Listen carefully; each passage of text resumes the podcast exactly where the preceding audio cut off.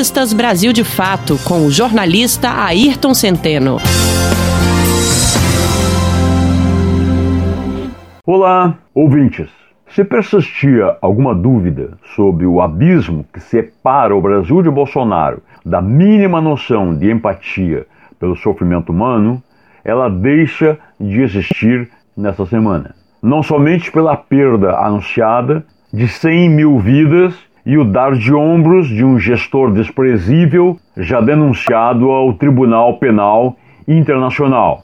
A miséria vai além. Já na campanha de 2018, o bolsonarismo infectou irremediavelmente o ambiente político, turbinando mentiras em volume industrial e espargindo ódio. O que continuou em 2019 e prossegue em 2020. Não é só uma gestão delirante, mas todo um ecossistema de afetos em degradação.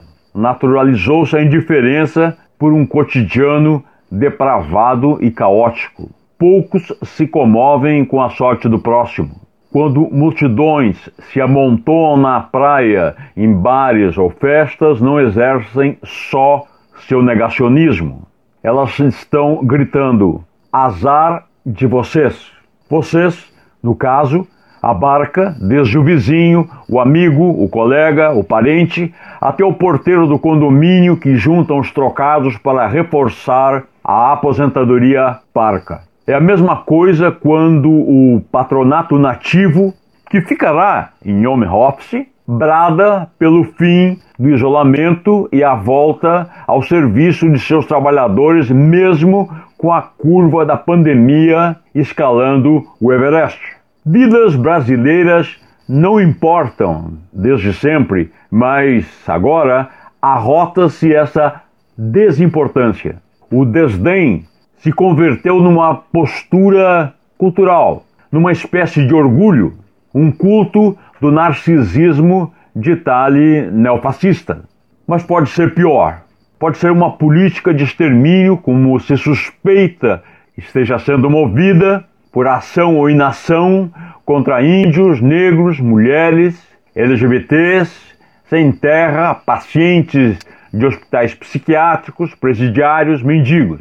E a sinalização que vem de Brasília acorda assassinos. Em Itapevi, na Grande São Paulo, moradores de rua receberam marmitas com veneno de rato bondosamente misturado à comida. Morreram duas pessoas um cachorro e o um menino de 11 anos estava internado sem previsão de alta.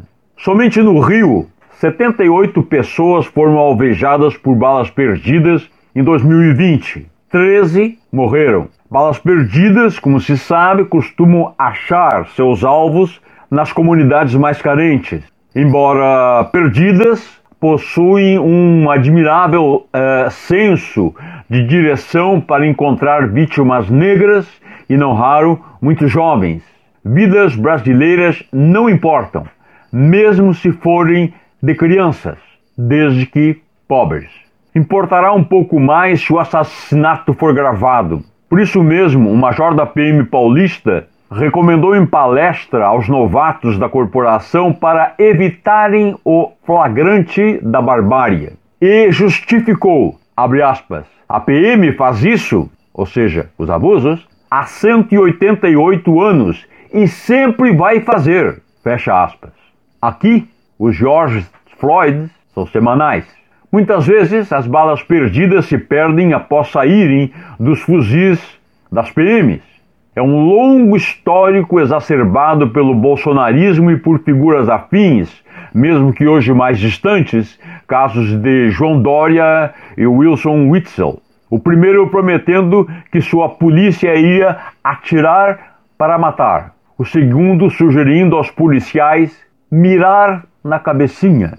Na realidade, vidas de trabalhadores não importam. Talvez por isso sejamos o país que mais mata quem vive para salvar vidas. Até hoje, na contagem do Observatório da Enfermagem, morreram 325 enfermeiras e enfermeiros na batalha contra a Covid-19. Não há paralelo no mundo. Muitas delas e deles morreram por falta de equipamento de proteção, de treinamento adequado, de condições de trabalho, de testagem e por negligência das autoridades sanitárias, sobretudo as federais, que fizeram pouco caso da ameaça que se aproximava e do seu poder destruidor. Aprenderão a lição? Não é razoável qualquer otimismo quanto a isso. Você ouviu o jornalista Ayrton Centeno.